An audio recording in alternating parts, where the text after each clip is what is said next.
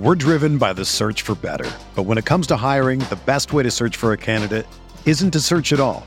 Don't search match with Indeed. Indeed is your matching and hiring platform with over 350 million global monthly visitors, according to Indeed data, and a matching engine that helps you find quality candidates fast. Ditch the busy work. Use Indeed for scheduling, screening, and messaging so you can connect with candidates faster. Leveraging over 140 million qualifications and preferences every day, Indeed's matching engine is constantly learning from your preferences, so the more you use Indeed, the better it gets. Join more than 3.5 million businesses worldwide that use Indeed to hire great talent fast. And listeners of this show will get a $75 sponsored job credit to get your jobs more visibility at Indeed.com slash BlueWire. Just go to Indeed.com slash BlueWire right now and support our show by saying that you heard about Indeed on this podcast. That's Indeed.com slash BlueWire. Terms and conditions apply. Need to hire? You need Indeed.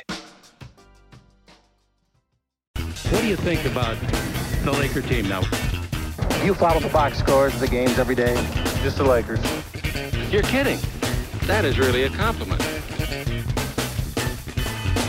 I was pleased to see you smile at the top of our show because once the game starts, you have a game face. You don't smile much out there. I don't think you have to do things for money anymore. Correct. What's up, Laker fans? Welcome to the Laker Film Room Podcast, brought to you by the Blue Wire Podcast Network. I'm Pete, joined by Darius and Mike. And D, something stood out to me lately about how the degree to which getting Anthony Davis the ball has really been on your mind. I've been talking to you on a day to day basis about basketball for years and years. And one of the many things I love about talking to you is you don't have a ton of agendas, meaning that like kind of these preconceived notions that you that you have going into a game. You just watch and and kind of reply off of that. So when you really get stuck on something, when something's really on your mind, I try to get into that place too. So I thought a lot about our dilemma, right, with AD and kind of getting the ball to AD more and getting him more quality touches and just everything around that. And I think in a lot of our talks, both on the pod and over text thread, a, a, lot of the ideas, like we're on similar pages, we often are. One aspect of it, though, that we haven't talked a, a ton about that I want to start with that I think is important is I think that one of the best ways to getting more and better quality touches for Anthony Davis is to make the defense pay more severely when they do send extra attention toward him. Yes. And when I'm watching a lot of the tape, a lot of pretty much every step that a help defender, along with his primary defender, a second defender, almost every step that a second defender takes is to help on AD into the paint, right? And so there are a couple of different prongs to the long-winded point that I'm making is AD's jumper is often what's available that he's not taking. And if you look, the AD's jump shooting in the championship season was not just in the bubble. He was like a 40% three point shooter from January 1st on. And I distinctly remember uh, Vogel being like, yeah, we want him taking three or four a game. Yes. And that, that getting uh, quality attempts on that are so that's the shot that's often available, in my opinion, to to him on one end then we need to have better action off of the ball when he has the ball in the post. But the other aspect to it is where I want to talk about Wenyen and the quality minutes that we've seen with Wenyen and AD. In that Orlando game, they're sending a second defender, whether it was Carter or whomever was guarding AD as the primary guy. There's a second guy that's at least one and a half teaming him, right? Soft doubling, not guarding his man, but definitely a step closer toward AD a couple of times when Wenyen was on the court in particular, and this changed immediately when Wenyen got out there with AD.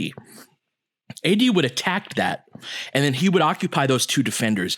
And then, like, Cole Anthony is left boxing out Wenyen.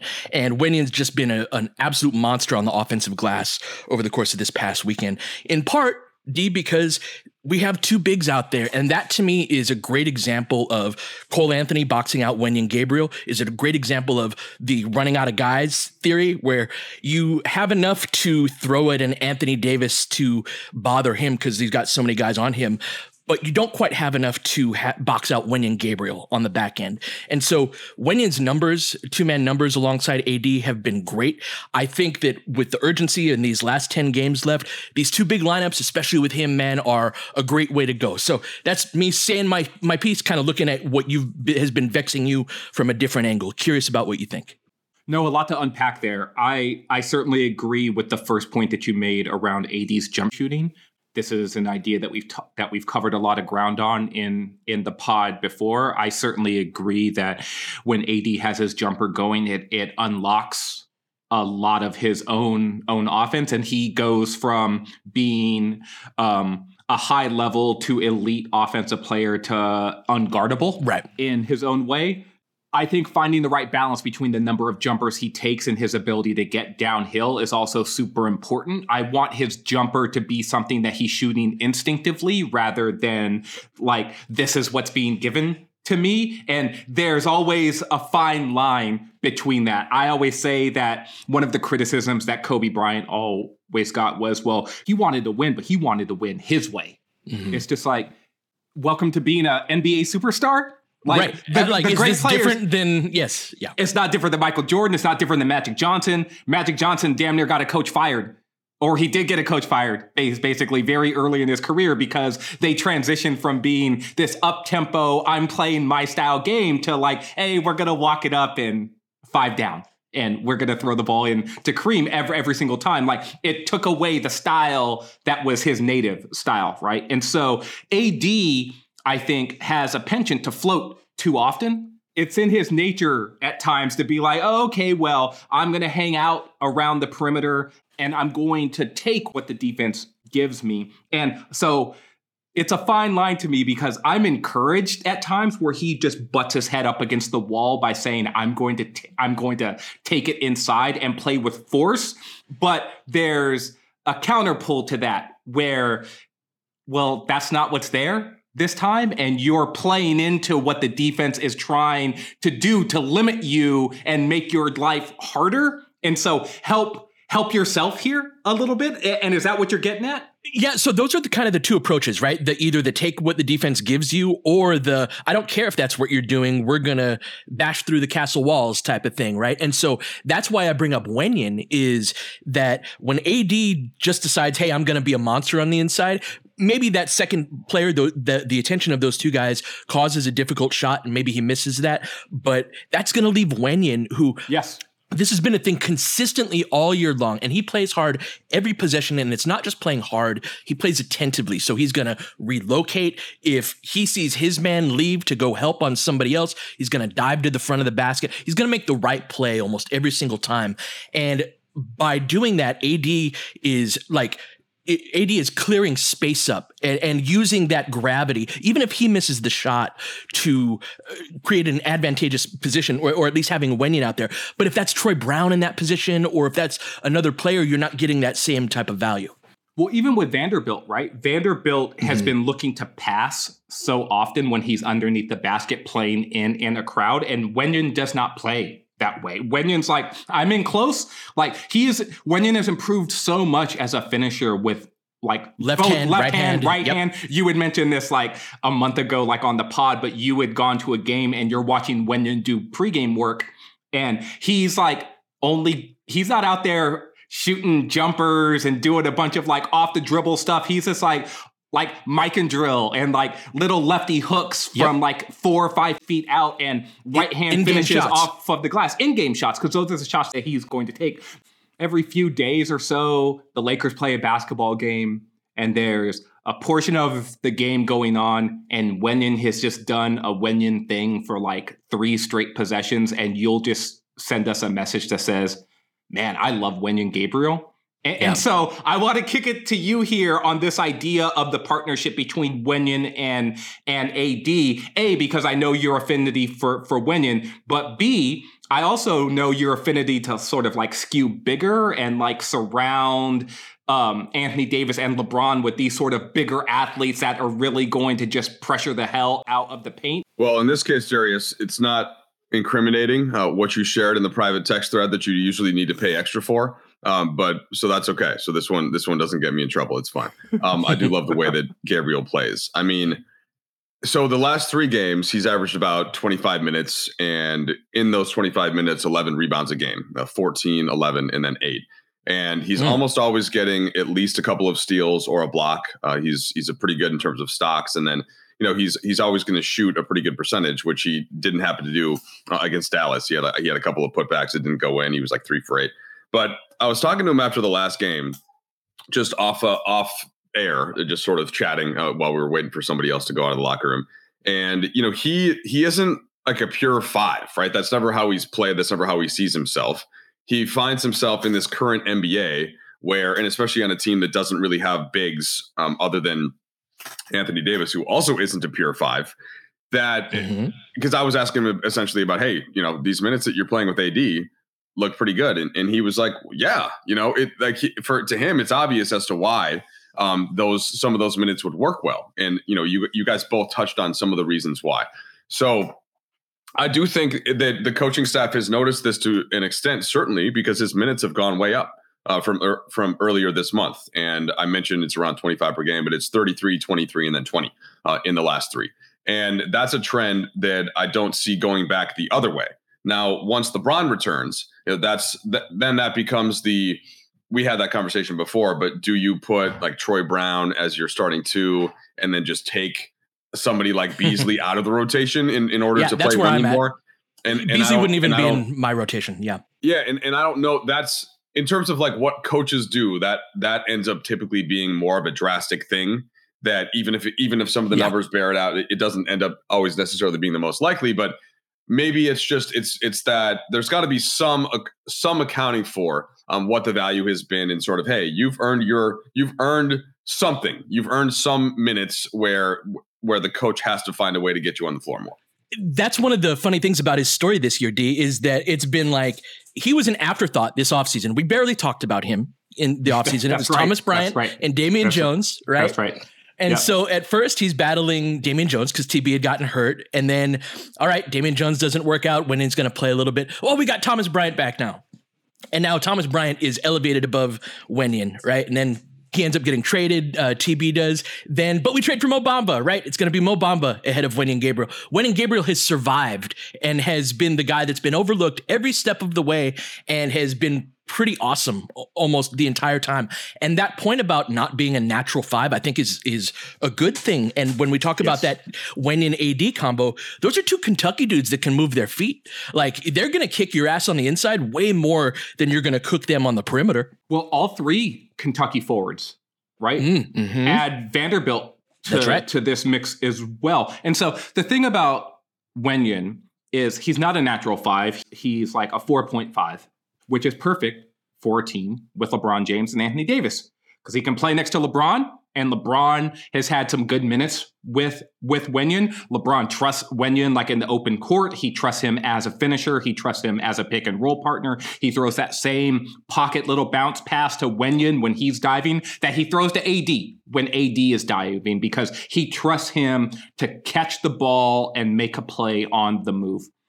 But Wenyen playing next to AD is also this great combination of when of skill. So AD is such a unique player because he has all of this skill, but he can play with force as well. Like I go back to this possession that he had against the Grizzlies, where he basically like armbar locked Jaren Jackson Jr. like underneath the basket and like walked him to like right underneath the backboard. The shot goes off the rim and he just sheds him for an offensive rebound yeah. and then goes back up and and finishes strong. And Jackson's not a small dude. At, no. at all, and he's young and like in his physical prime. Like that Great dude gets defender. after it. Mm-hmm. Right. And so I look at him doing stuff like that. And then I also look at him doing these Euro step floater finishes across the lane. And so AD has his great ability to play with finesse or with force. And Wenyen plays with such motor, but he is such a graceful athlete, the way yes. that he moves. And he's intelligent. Yep. Right. And all that relocation stuff, Mike, like it's, it's just a good partnership between the two. They really complement each other well another thing that I was thinking about and talking to Wenyen about was three point shooting. And, you know, he, Wenyen doesn't really see himself, especially in the, the minutes that he's out there, as having much opportunity to take and work on the threes. And it's, and I don't think that's a bad thing. Like we get right back to Agreed. my whole bigger point about three point shooting. And it's like, So in the game against New Orleans at New Orleans, that's that's an example of all right, things can look great if you're properly spaced out and the defense is all crashing in and you're getting wide open threes and you're burying them. Wow, you know, look at that. But the games that you have to win, like these last couple games against Dallas and uh, in Orlando, which were lower score relative to like what the modern NBA is, um, if still over 100 points in both of them.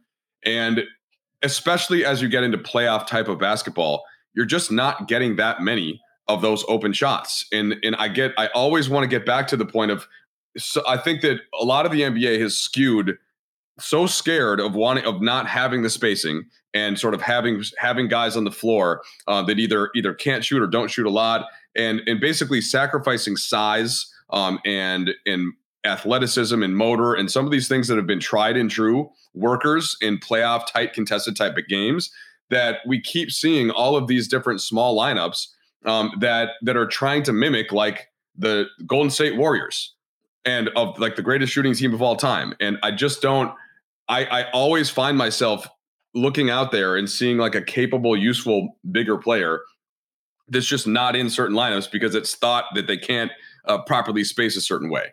And you know, this is this would be even a case of like Vanderbilt versus Wenyen, though. That's when that's when I can be persuaded because if there's the negative spacing that you're going to have from Vanderbilt, where where teams are just going to leave him alone, you can't do that in the same way with Wenyen because he'll just dive in and actually dunk you know, and and he'll actually go get the rebound. So I'm I'm not making mm-hmm. a blanket statement like no shooting ever. Um, I do like it, and I like it in the guys like Troy Brown. They can do both. They can play defense and they can shoot when open. It's just I I, I I'm basically making this argument for there's got to be those times where like Wenyen is better than you think he might be, just because he's not a pure spacer um, or a shooter. And and yeah, I, that's that's what part of the reason why I'm caping for him. No, it's it's certainly that shooting is not the only thing that matters, right? Shooting matters, but it's not the only thing that you got to have out there. And in a case of a guy like Wenyen, my attitude is that if you can't if you're not a, a, shooter or a floor spacer, can you move your feet and guard capably? Can you guard that on the other end of the floor? That that's when that becomes really important. And those three Kentucky guys, like you were saying, D, like throw Vanderbilt into that as well. That sort of perimeter ability, and then you got to box me out on the other end yeah. of the floor. Like of of all of the little flowers that are starting to bloom from this new version of the team that's one of the things. We got a lot of motor athletes which i think is one of those guys that one of those archetypes that you want to slot between lebron and ad in terms of bigging, building out a team long term. Let's take a break come back and keep it going. We're driven by the search for better. But when it comes to hiring the best way to search for a candidate isn't to search at all. Don't search match with indeed Indeed is your matching and hiring platform with over 350 million global monthly visitors, according to Indeed data, and a matching engine that helps you find quality candidates fast. Ditch the busy work. Use Indeed for scheduling, screening, and messaging so you can connect with candidates faster. Leveraging over 140 million qualifications and preferences every day, Indeed's matching engine is constantly learning from your preferences, so the more you use Indeed, the better it gets. Join more than 3.5 million businesses worldwide that use Indeed to hire great talent fast. And listeners of this show will get a $75 sponsored job credit to get your jobs more visibility at Indeed.com slash BlueWire. Just go to Indeed.com slash BlueWire right now and support our show by saying that you heard about Indeed on this podcast. That's Indeed.com slash BlueWire. Terms and conditions apply. Need to hire? You need Indeed.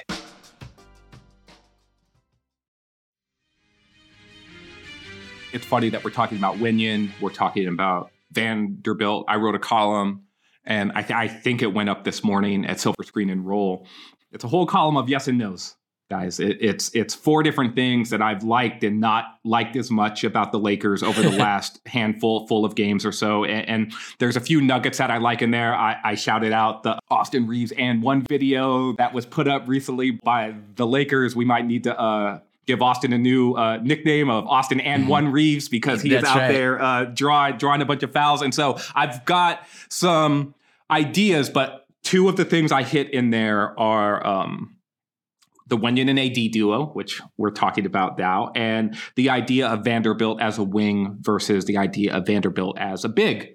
Mm-hmm. And Vanderbilt is this interesting player because he he is not showing enough to me as a big man where it's he's losing some of his utility as a defensive big.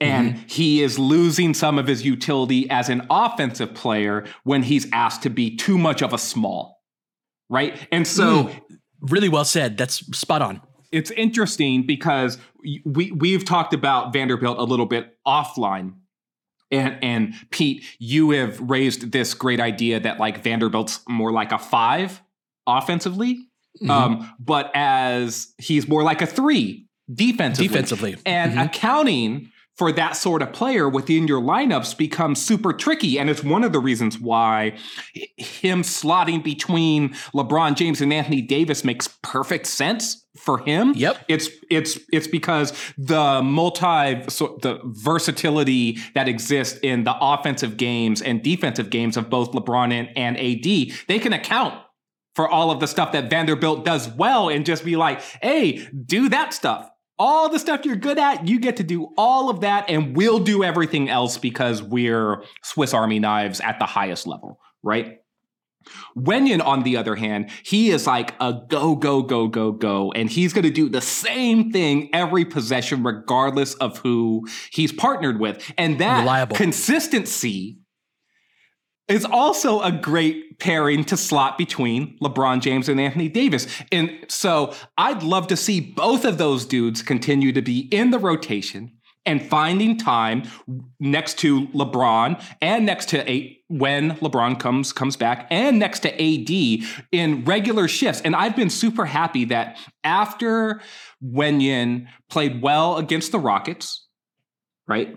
And then when AD didn't play, and then he was great in the second half of the Mavs game, right? Where he basically took Rui's minutes and really helped the Lakers climb back in into that game that they ended up giving away at the end.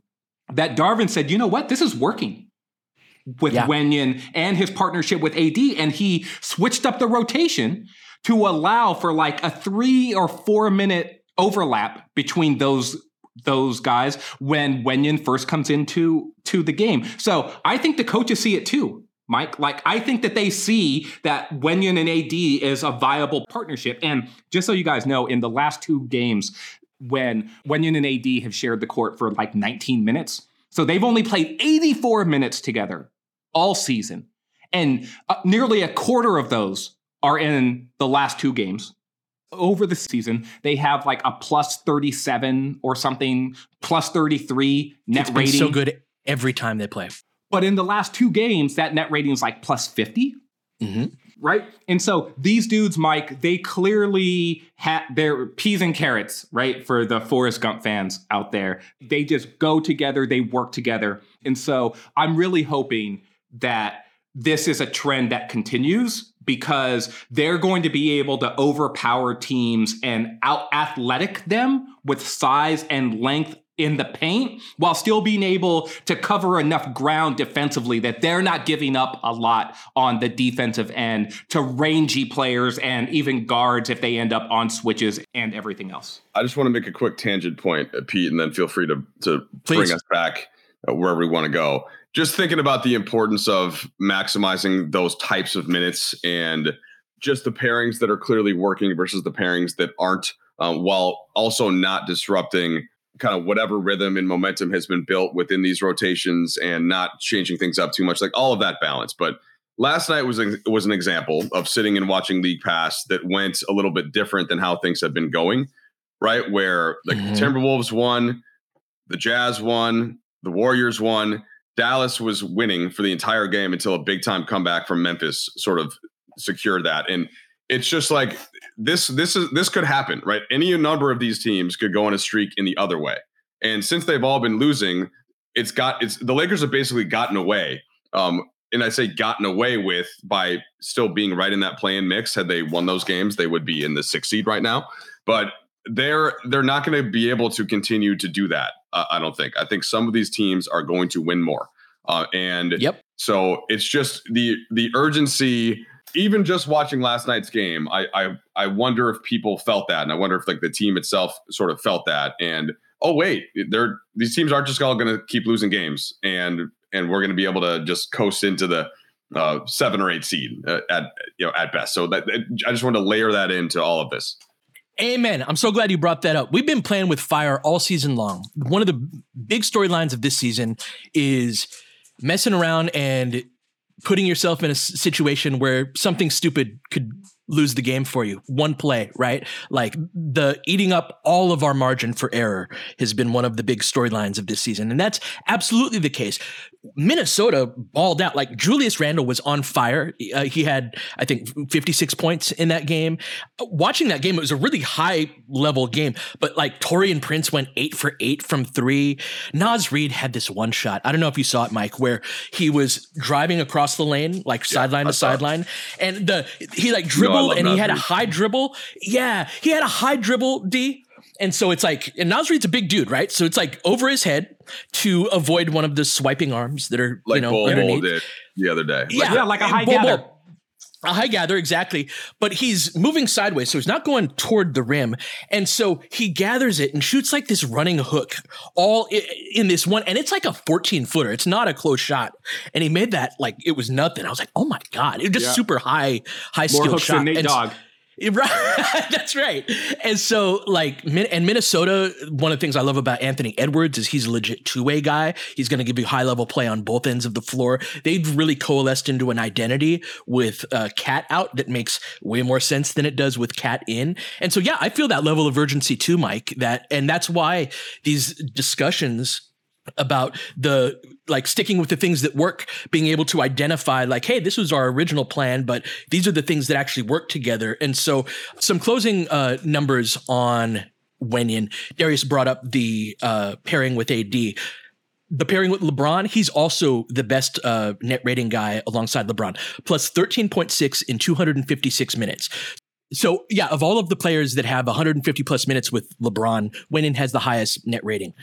Another thing I wanted to shift our focus to along this lines of identifying things that work. We finally found a three guard lineup that is really humming. And that's the D'Angelo Russell, Dennis Schröder, Austin Reaves group. D'Lo and Schröder, in particular, as a two man group, have been great.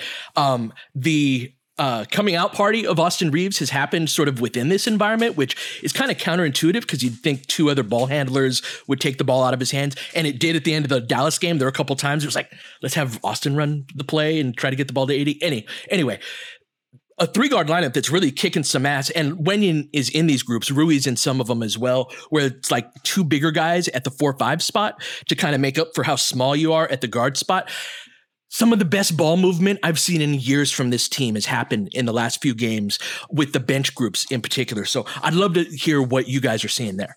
I think Dennis is a guy who could really comment on this because he was part of another great three guard group when he played for the Thunder. One of their best lineups all season was the lineup that he played in with Chris Paul and Shai Gilgeous-Alexander as their three guard group. And they sort of carried the Thunder that season to a really surprise season, which ended up um, netting the Thunder even more assets when they were able to then ship off Chris Paul again. Like, oh, the reclamation project OKC Thunder recouping draft picks on every trade that that they make. But Dennis, I think, is this is not new territory for him. And one of the things that I've appreciated about Dennis is that he is showing way more flexibility as a player than what he's give, been given credit for really over the course of mm. his hmm. career because he's almost always looked at through this lens of like this on-ball player and he can only be effective with the ball in his hands but he is defending his tail off regardless of whether or not he's using possessions offensively or not. He his spotting up and hitting threes again, which is super helpful. And as the guy who can operate as both a strong side or a weak side player, who is an attack and downhill player, that adds an element to this that Austin does that too. And D'Lo mm. is less of that. So he is the guy who floats around a lot along the perimeter, but has such gravity as a shooter that he is drawing guys out. And it's just a very good mix of skill sets and players offensively, Mike, where they're able to score, they're able to play with pace, and they're all good enough um passers and shooters. Like Dennis isn't a great shooter. He's the worst of the bunch, but he is good enough at that, especially as a pull-up shoe shooter, that he it's it's just nice to see all of these guys playing off of each other and none of them feeling too hungry for the ball that it throws off the dynamic between them. They they all seem generous enough with with the rock, right? Where it's just like, okay, well, I can get mine, then this guy gets his, and it's all coming within the flow, and it's just great to see. No doubt. I think that when you have bench players like Austin and Schröder, who both can raise their level uh, some, and then who also both play well with one of the starters. In this case, we're talking about Russell. But I'm also just thinking of now as as to tie in the earlier part of the pod and thinking of all right, maximizing minutes and Wenyen Gabriel and how do you get to some more some more bigger lineups. Well, if you have a really good bench like that, one thing you can do is go to them a little bit earlier, and then you know, and then basically instead of playing if it's Malik and he and he starts out great and he hits a couple threes, okay, extend the minutes that day. Um, if Troy Brown, who is always seems to start off well and hit at least two of his first three threes, that seems like what he's been doing lately. But those spots can also be those minutes. I think can also be given more uh, in certain cases to to some of that bench group that's playing well. So that's a little bit aside from the point of the bench group playing well together and sort of how that fits within the context of of how the Lakers are going to play and how they're going to win games. And I I think that my biggest point though would just be Austin is the player still that needs to be the one that's playing more. Uh, and and that I think has become just so obvious that last game put a put a kind of a final nail uh, into the into the coffin of like what what Austin's upside and whether or not he should be playing bigger minutes. And so I want to kind of kick that question back to you, thinking that Austin has shown that he can do more pretty consistently. Would you keep the? Would you would you tweak anything and when he comes in, or um, how many total minutes he gets and the guys that he plays with uh, within this context? So I would max Austin's minutes, and I think that we are. The one thing that kind of plays in the back of my mind though is the when we've done that in the past although it's often been in a different role he's been more of a defensive centric guy and i think it's harder to be like a 32 minute per game guy as mainly a defensive guy than than an offensive guy. Uh, just we've seen a decline in that, and so max him out to the point of it being prudent and not burning him out. You know, where eight games from now he's just totally gassed. Um, but yeah, he is the guy that that that's part of the reason I like him coming off of the bench is giving him his own unit and his own like he is obviously a closing guy. And the idea long term of having D'Lo, Austin, LeBron and AD is kind of the core four to build around is very exciting just to a couple of numbers with AD on the floor and without LeBron are three uh, the three highest partners in terms of net rating alongside AD are Wenyen Gabriel plus 25.1 in the 84 minutes, then Austin Reaves at a plus 7 in 494 minutes, then D'Angelo Russell 6.7 in 212. And so this whole idea we've talked about for years D of uh, skill guards reflecting well off of our stars, both of those guys have good numbers in you know, in a small sample with D'Lo and a larger one with Austin, both LeBron and AD have great numbers alongside them. It really supports that point of kind of these versatile guards who can do a bunch of things. And in Austin's case in particular, bring something on the defensive end as well. I just think that we have found kind of the right formula, even if it's very late in the season. No, well, 100%. It's, it's, it's not rocket science, I think, to say like your most well-rounded players should play the most. And so yeah. Like, like I mean, right? Like but this we part talk of the argument against Beasley, right? Like, uh, I'm sorry, I'm no. very frustrated about Beasley right now. No, Beasley. So here's the thing: is Beasley is slotted best when LeBron is in the game, and Yes. Vando. So here's the thing: is that Vanderbilt is versatile enough, both offensively and defensively, that he brings things to the table even without LeBron in the game. But when it's only Vando and AD as the only two bigs on the court, Vanderbilt's utility fluctuates too much. And he can be mm-hmm. overtaxed in ways that that lessen his his success rate. It's like I wrote this in the piece that I alluded to to earlier, but Vanderbilt is a plus 40 in the three games that he played in where LeBron was available, right? Mm-hmm. So that was the New Orleans game right before the All Star break. It was, um, and then the game Golden coming State. right out of the All Star break, right? With the, and then uh, the Golden State game and then the Mavs game, right? Mm, mm-hmm. But overall, since being acquired, Vanderbilt's a minus 34. It's, it's, it's the worst plus minus on the entire team since February 11th. So Vanderbilt was acquired on February 9th in, in a trade. He did not play until February 11th when all the players became available except for Bamba. So since February 11th, he's a minus 34, Mike. But in those three games with LeBron, he's a plus 40. So that means in all the rest of the other games that he's played in, he's a minus 74. It's been bad. And, and that's mostly at power forward and it's mostly in these lineups where he's not being supported well enough. But in the lineups where he's with AD in general, they those groups still have a positive plus minus. So what is that telling me? It's telling me that there are other elements within these lineups that are dragging the groups down. And so to get back to the point, I'm not going to blame this on Beasley, but I will reiterate the point. If you play your most well-rounded players the most minutes, then the odds are you're going to have more of the skills covered on the basketball court and what you need to have on the basketball court in order to win games and win those stretches. And Beasley is the one player in the 10 man rotation who is not going to impact the game very much unless he's doing his one skill well.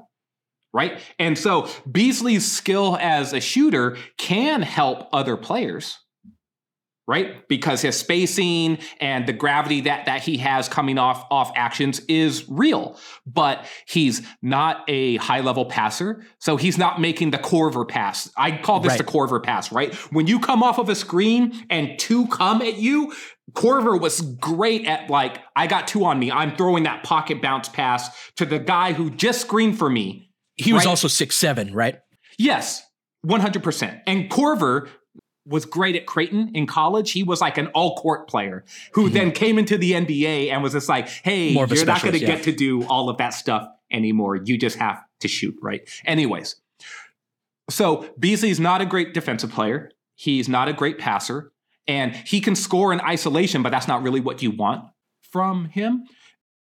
But if he's not then hitting his jump shot, then his utility continues to fall and fall and fall there's no other player in the projected 10 man rotation, which would include Wenyen Gabriel in my projections, that you can say that about, where if they're not doing one thing, the thing mm-hmm. that they do best, that they're not impacting the game right? And so Wenyen's motor is always going to help. Whether or not he's getting a, a bunch of rebounds, him just crashing into guys and being active is going to help. And you could say the mm-hmm. same thing about Troy Brown. His jumper doesn't need to be falling for him to be be effective. And we all know that like D'Lo's got passing skill as well as as well as his shoot shooting skill. Austin does all of these things. Dennis is a very good two way player. On and on and on and on and on. Even Rui's the closest thing to this idea of like mm. being closest to like oh well if his jumper's not falling but even these conversations that the coaches have had with him mike about like getting after it on the backboards and being more of a presence in, on the interior de- well defensively he's 6'8 250 pounds he's going to mm-hmm. help in other ways just by being a bigger player and so I'm not saying you have to remove Beasley entirely from the rotation, but if you're looking for where to, in the spirit of do what works or what's working best, Troy is the pivot player of the guy who is now playing small forward, who is actually a guard. If you want to get another forward into the rotation, it's likely going to come by sliding one of the threes into a two spot and removing one of the guards. And it's funny that we're right back to this conversation that we've had almost all season, which is like, where can you remove a guard from the rotation in order to play a bigger player? It's still it's still there. It's still there. Even We've with the success. the whole time too. Yeah, but at least now there's a three guard group that you can rely on that you feel That's good true. about, right? Yep. It's not these janky three three guard lineups that were not holding up their end of the bargain. So there's a lot to digest still. I'm glad that we're doing this on a day off, Mike, because we can talk like this forever because there's so mm. many interesting things to still talk about with with the Lakers as they head into this last 10 game stretch. I was watching the Kings game last night and just as as a final point here and thinking, all right, well, how? What's the biggest reason why the Kings are where they're at uh, in the standings? And it's health. Like that's that's the, the, the biggest thing. Like they get credit for a lot of things, but you know Fox and Sabonis have played uh, and really on through the rest of the roster. Um, Huerter just Huerter just got hurt, but it looks like he's going to come back.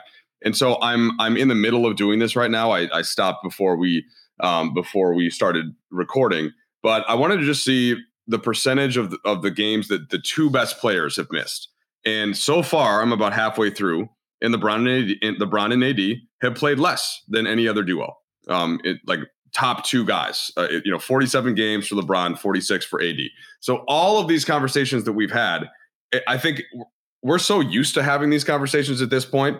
But it's like, well, Vanderbilt in this lineup and Beasley in this one. Well, if LeBron and AD are there, all that stuff is different. And and it's not it's it's in one way it's an excuse, right? And you still have they, he's not going to come back for the next whatever it is, however many games. And the Lakers have to find the best way to win them. It's just a it's just a very frustrating element um, to what not just this season but the last couple have been.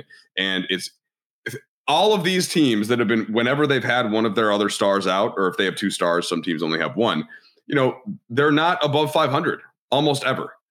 And that's what the lakers have been you know recently without lebron. So I, I just wanted to toss that one in there as well and that like these it is it is harder to find the best and most optimal groups when you're missing a player that makes that much of an impact in the NBA. Um, and that's the spot the Lakers have been in basically all season. It does, but it's it's our job. It's what needs to happen for one. And for two, if and when we do get those two guys back, we'll be so much better for learning and realizing these things. Because, for example, one of the main topics on this pod was AD and Wenyen Gabriel. There's going to be a part of every single game, all the way up through the NBA Finals, if everything works out perfectly, where AD's on the court, but LeBron James is not. And understanding the things that we're good at in those circumstances and when we're not and why and what kind of teams they work against, like these smaller, tall type teams that like Dallas and Orlando are similar in that they have some height and length, but they're not particularly strong. Yeah, maybe that is a team that we can just bully with AD and Wenyen. But maybe against a bigger, more physical team, we need more skill out there. We want to pull them out to the perimeter. But learning this and answering all of this, yes, of course, it would be a lot easier if LeBron and AD were both there and, and everything was humming. But that's our our puzzle to solve. And if we do, to me, there's a big reward at the end of that where you put LeBron James and AD clicking on top of a team that knows how to play together and why. And you're in business, and the surrounding standings environment has given us so many opportunities. I feel like we're right at the precipice of of blowing it, but like it's there, and it's why this this sort of stuff matters. It is if you want to take advantage of the opportunity, you got to kind of uh, fuss over things like this. All right, we've gone a, a, a little long. We will be back tomorrow to preview a huge game against the Phoenix Suns. But until then, you've been listening to the Laker Film Room podcast. We'll catch you guys next time. Baynes has got it in low to McHale. McHale wants to turn. He's double team. Just pass out in front. Broken up by Worthy. Tip to Magic. Worthy dies on his belly. Magic scores. There's Magic got it. Magic fires. It's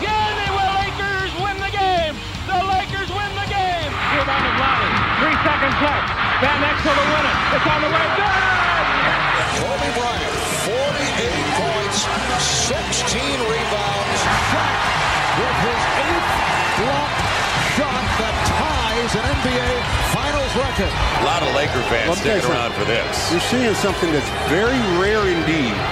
A Laker to get MVP chance right, in Boston. In Boston. Of all places. Are you kidding me? Kobe. Hard to believe. Are you kidding me? Unreal. Are you kidding me? Lakers looking to push. Bryant spinning in the lane. Back for Gasol. Pretty pass. And it's back to a three-point game. Kobe Bryant picked up by Bell. There's the move. Two, one. Miss it. Unbelievable. For the victory. It's over. Shot clock now to five. Bryant. Yes. And that was a little tap to Alvin Gentry. Add insult to injury, Kobe. I mean, what a shot. I mean, you can't defend that. Are you kidding me? 2.1 seconds remaining. Denver a foul to give. Jokic trying to disrupt Rondo. He puts it in. Here's Davis, 4-3 in the win. Oh, it's good! Anthony Davis has won it for the Lakers! James again. Oh, he hits another one. LeBron James putting together a closing quarter against the Nuggets. This historic 2020 NBA championship belongs to the Los Angeles Lakers. The Lakers conquer the bubble, and banner number 17 will soon hang in the rafters.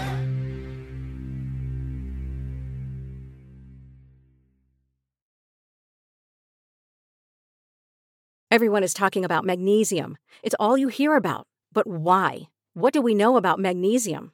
Well, magnesium is the number one mineral that 75% of Americans are deficient in. If you are a woman over 35, magnesium will help you rediscover balance, energy, and vitality. Magnesium supports more than 300 enzymatic reactions in your body, including those involved in hormonal balance. From functional medicine doctors to mental well being and female hormone experts, we all know that magnesium is the one mineral to improve all aspects of well being and health. But which one?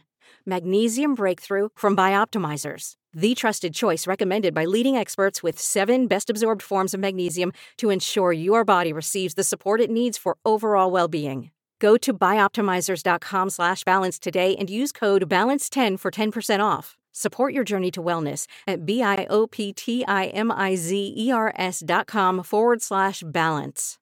Magnesium Breakthrough from Bioptimizers, your foundation to optimal health and vitality.